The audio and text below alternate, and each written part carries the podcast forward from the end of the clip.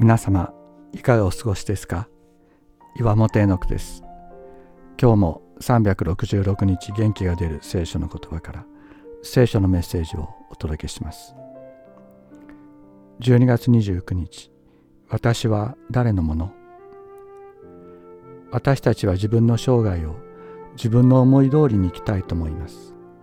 しかし自分のものだと思う自分の生涯が案外自分の思い通りにはならないのです。生まれる日を決めることができず両親を選ぶことも性別や名前を自分で選ぶこともできませんでした。自分の性格や生まれ持った能力を選ぶこともできません。そして死ぬ日を選ぶことも普通はできないのです。家具や車なら自分の好きなものを選び好きなように変えられるのに自分自身は選ぶことも変えることもできない。自分が自分の所有物ではないからです。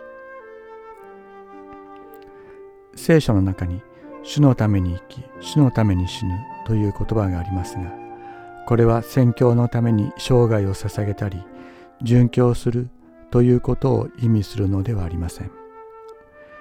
何をしていても何もできなくても死ぬ時でさえ自分は主のものだということを知ることを意味するのです。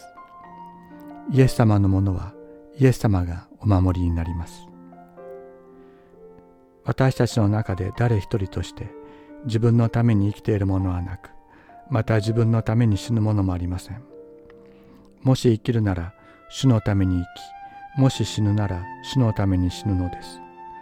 ですから生きるにしても死ぬにしても私たちは主のものです。